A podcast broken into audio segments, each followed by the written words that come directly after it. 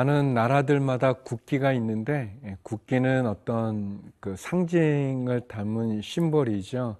또 많은 종교들마다 또 상징이 있는데 우리 기독교 뭐 종교라고 말할 수는 없지만 우리 기독교의 상징이 있다면 또 교회의 상징이 있다면 십자가입니다. 그만큼 십자가가 중요하죠. 십자가는 예수 그리스도의 사랑을 우리에게 보여주는 그래서 믿음을 가진 성도들이 가장 사랑하는 그러한 상징입니다. 십자가를 바라보시고 거기에 달려 죽으신 예수님을 바라보면서 하나님의 공의와 사랑 가운데 구원의 복음에 든든히 쓰는 저와 여러분 우리 모두가 되기를 바랍니다.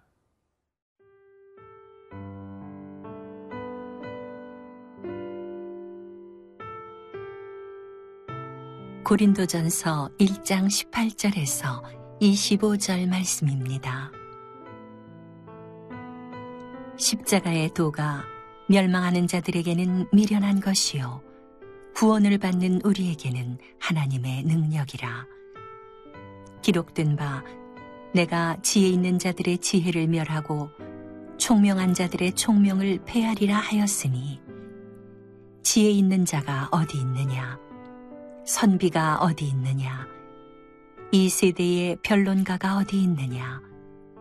하나님께서 이 세상의 지혜를 미련하게 하신 것이 아니냐? 하나님의 지혜에 있어서는 이 세상이 자기 지혜로 하나님을 알지 못하므로 하나님께서 전도에 미련한 것으로 믿는 자들을 구원하시기를 기뻐하셨도다. 유대인은 표적을 구하고 헬라인은 지혜를 찾으나 우리는 십자가에 못 박힌 그리스도를 전하니 유대인에게는 거리끼는 것이요 이방인에게는 미련한 것이로 되 오직 부르심을 받은 자들에게는 유대인이나 헬라인이나 그리스도는 하나님의 능력이요 하나님의 지혜니라. 하나님의 어리석음이 사람보다 지혜롭고 하나님의 약하심이 사람보다 강하니라.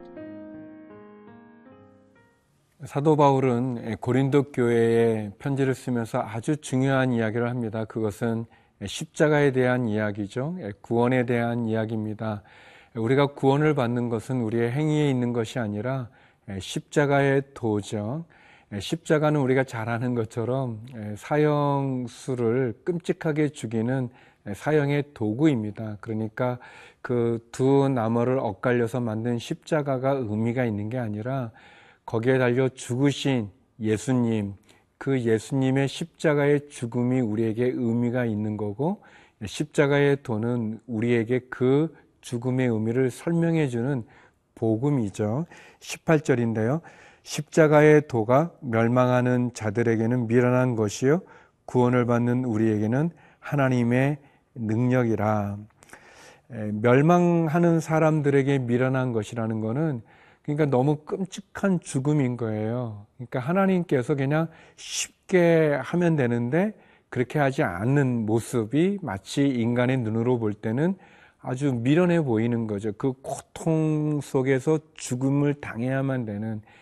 그렇지만 그렇게 주님이 내 죄를 대신해서 죽으셨기 때문에 내가 구원받는 거죠.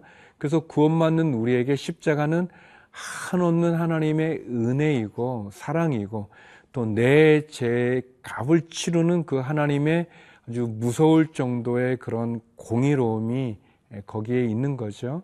그래서 그 십자가가 능력으로 우리를 구원하여 주시는 거죠. 그래서 우리가 십자가를 볼때 예, 십자가가 자체 그 어떤 그 상징적인 그, 그 의미가 있는 게 아니라 그 나무가 의미가 있는 게 아니라 엇갈린 모양의 의미가 있는 게 아니라 예, 거기에 담겨진 내용이죠. 예, 다시 말하면 우리가 십자가를 볼 때 그 십자가에서 나의 이 흉측한 죄를 보아야 됩니다. 아주 악취가 나는 냄새가 나는 수치와 부끄러움이 있는 모든 게 발가벗겨져 드러나는 것, 그런 나의 죄를 보아야 되고요. 그 죄값을 치르시는 또 예수님을 보아야 됩니다. 에, 나를 사랑하사 에, 자기의 독생자를 죽이기까지 사랑하시는 그 하나님의 그 사랑을 우리가 볼 수 있어야 됩니다. 내 죄에 대한 그 형벌의 그 하나님의 공의하심과 그리고 에도 불구하고 나를 사랑해서 나를 위해 죽으신 예수님의 그 사랑, 그 하나님의 사랑을 우리가 보아야 되죠. 그래서 십자가에는 하나님의 공의와 하나님의 사랑이 있습니다. 십자가에는 나를 위해 죽기까지 사랑하신 하나님의 사랑과 그 죽음을 대신하셔야 되는 그 하나님의 공의가 있는 거죠.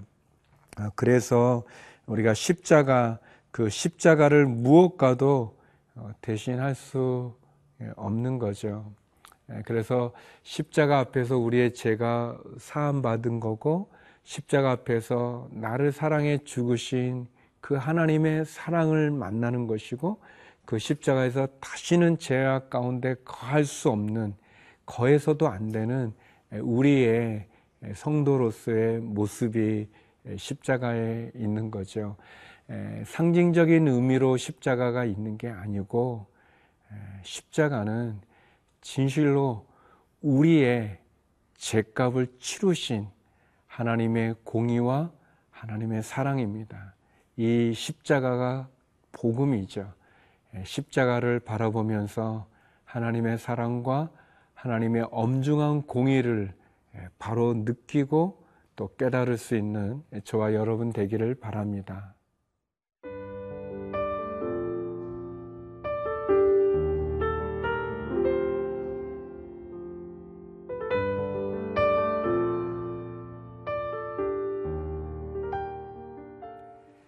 믿음을 가진 성도들, 그래서 우리가 십자가를 바라보고 또 십자가를 지고 또 십자가를 향해서 나가는 그런 우리의 믿음의 삶이 참 필요합니다.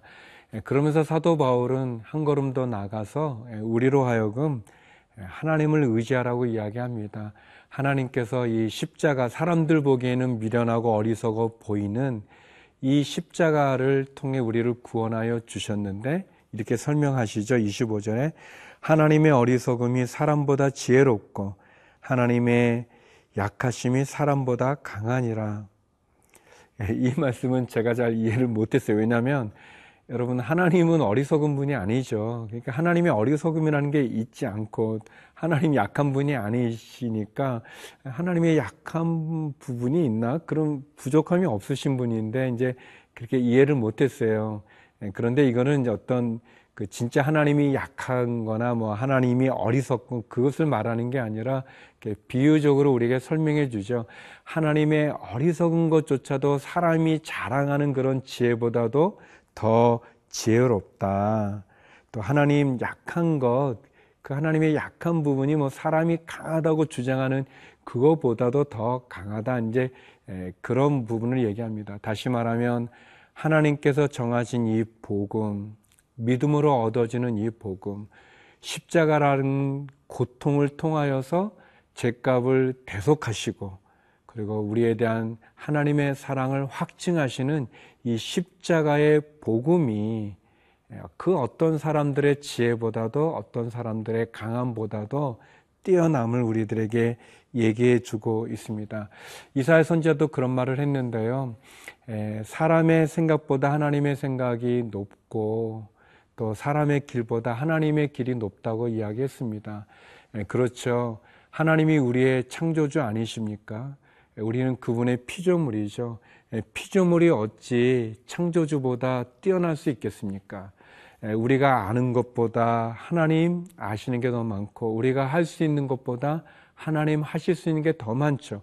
우리는 모르는 게 더 많고, 우리는 할 수 없는 게 더 많은 그러한 존재죠.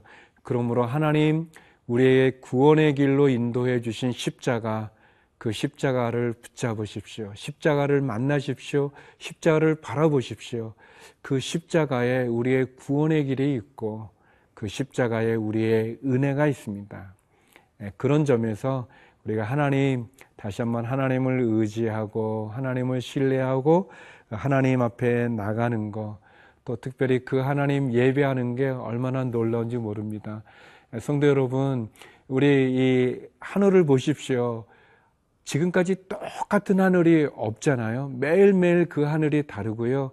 또 저녁에 지는 노을도 똑같은 노을이 없습니다. 이 화가가 그려도 그릴 수 없을 만큼의 그 아름다운 그 노을이 매일같이 다르게 이루어지는 또 이 우주의 신비는 또 얼마나 놀랍습니까? 이 자연의 신비도 너무 놀랍고 우리 사람 몸도 얼마나 신기합니까? 이 인체의 신비, 동물들의 세계도 그렇고요. 식물들의 세계는 말할 것도 없고 그 하나님의 놀람과 위대하심, 뛰어나심 그 하나님을 찬양하고 예배하십시오. 하나님의 구원으로 삼으신 십자가 그 십자가에 저희의 구원이 있습니다. 십자가를 바라보십시오. 기도하시겠습니다. 거룩하신 아버지 하나님, 십자가로 우리를 구원하여 주신 하나님의 공의와 그 사랑 가운데 나가고 놀라우신 하나님을 찬양하고 예배하는 자리에 있게 하여 주옵소서. 하나님, 우리의 자녀들을 지켜주시고 어려운 가운데 있는 성도들의 기도를 들어주시며 아픈 환우들 가운데 치유와 치료를 허락하시며 해외에 있는 우리 믿음의 식구들, 선교사님들 지켜 주옵소서. 예수님 이름으로 기도드립니다. 아멘. 더 멀리 더 가까이